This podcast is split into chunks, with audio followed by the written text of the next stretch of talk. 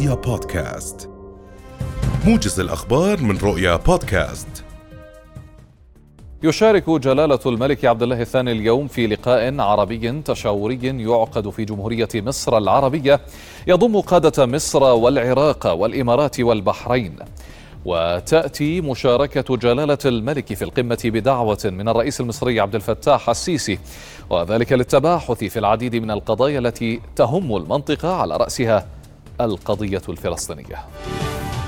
يعقد مجلس النواب في هذه الأثناء جلسة لاستكمال مناقشة مشروع قانون تنظيم البيئة الاستثمارية لسنة 2022 وباشر مجلس النواب في جلسة تشريعية يوم الأربعاء الماضي مناقشة مشروع القانون وذلك بعد إدخال لجنة الاقتصاد والاستثمار تعديلات على مواده قال رئيس لجنة السياحة الدينية في جمعية وكلاء السياحة والسفر بلال روبين إن الإقبال والطلب من المواطنين على رحلات العمرة خلال الشهر الحالي جيد ومرتفع وذلك بسبب عطلة المدارس والانخفاض أسعار الرحلات وتوفرها بأسعار مشجعة. وبين روبين أن سعر رحلة العمرة برا للمعتمر بالغرفة الرباعية يبلغ نحو 220 دينارا.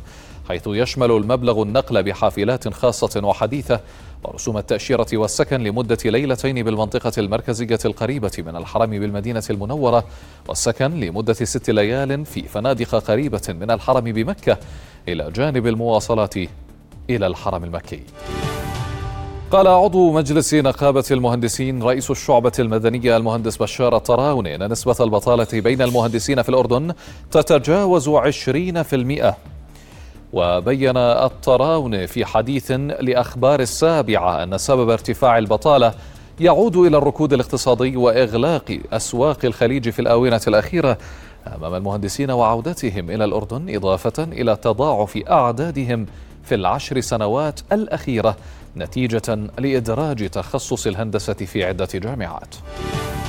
بعد حريق استمر لأسابيع انهارت أجزاء جديدة من صوامع القمح في مرفأ بيروت في ساعة متأخرة من الليلة الماضية.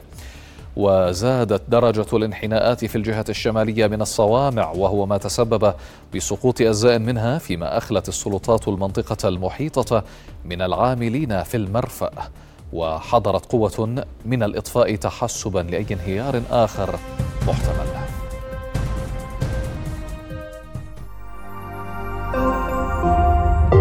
رؤيا بودكاست.